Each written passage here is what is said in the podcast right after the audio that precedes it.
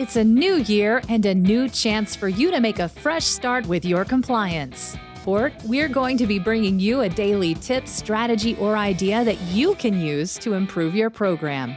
Here's your host, Tom Fox, the Compliance Evangelist. Day 20 Responding to Investigative Findings. There is nothing like an internal whistleblower report about a compliance violation the finding of an issue, or worse, a subpoena from the Department of Justice or a notice letter from the SEC to trigger the Board of Directors and senior management attention to the compliance function and the company's compliance program.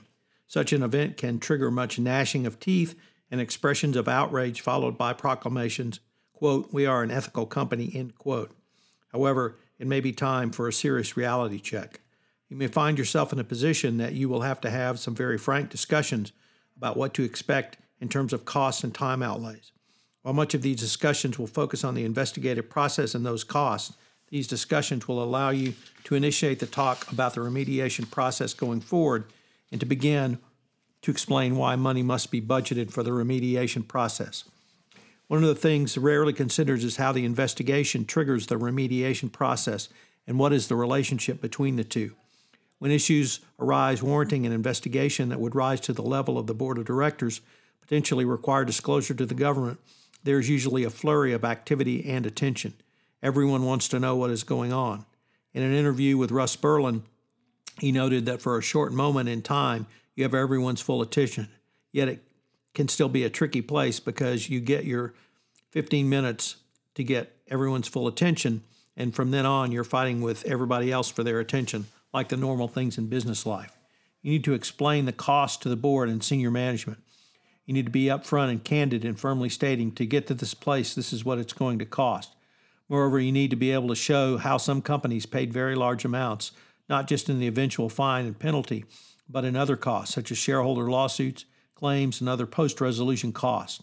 We want to show how the people have lost money by having to write a very big check because they didn't take these allegations seriously.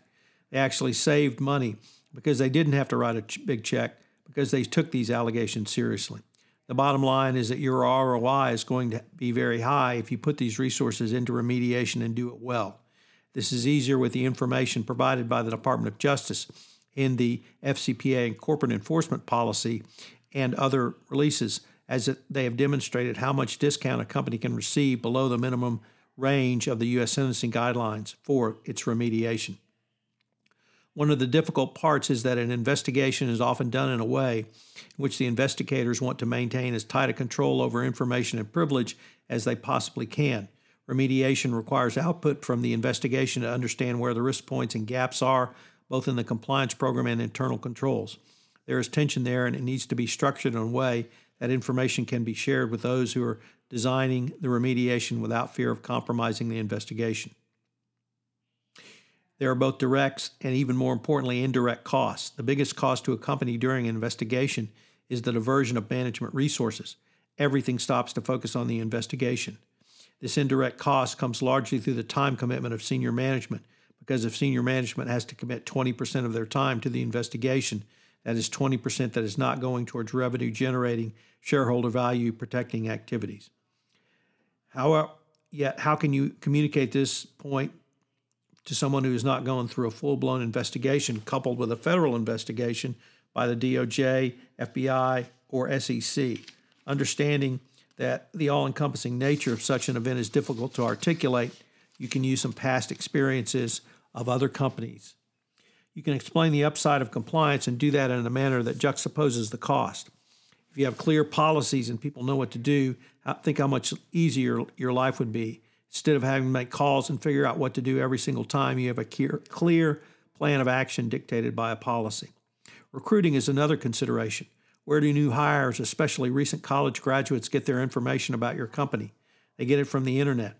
If your company has been in trouble for bribery, what is one of the first things they see when they Google your company's name? At the top of their search results will be a news article about the wrongdoings or penalties.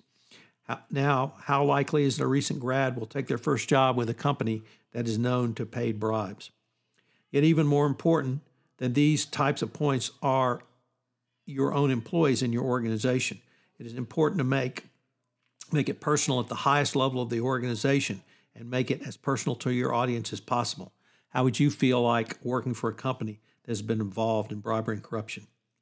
Obviously, the investigation will be critical for you to help understand what remediation your compliance will need going forward. Somebody found a way to get around your system. Maybe they colluded to overcome the internal controls. Maybe there was a group that wasn't well trained, didn't understand, or there was a group that was extremely well trained and decided to do it anyway. But somehow there are issues in your overall system of the executive tone, governance, compliance program, and internal controls, all at a meta level that failed. So, what are today's three key takeaways? Number one, a serious FCPA or compliance allegation gets the attention of the board and senior management. Number two, be aware of how your investigation can impact and even inform your remediation. And three, be prepared to deal with the dreaded where else question. This is Tom Fox again. Thank you for listening to this episode of 31 Days to a More Effective Compliance Program.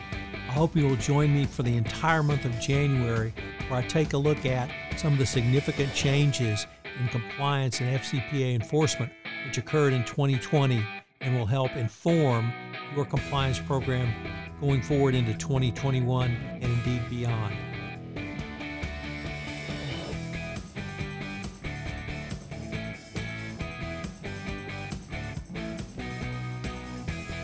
This podcast is a part of the C Suite Radio Network. For more top business podcasts, visit c-suiteradio.com.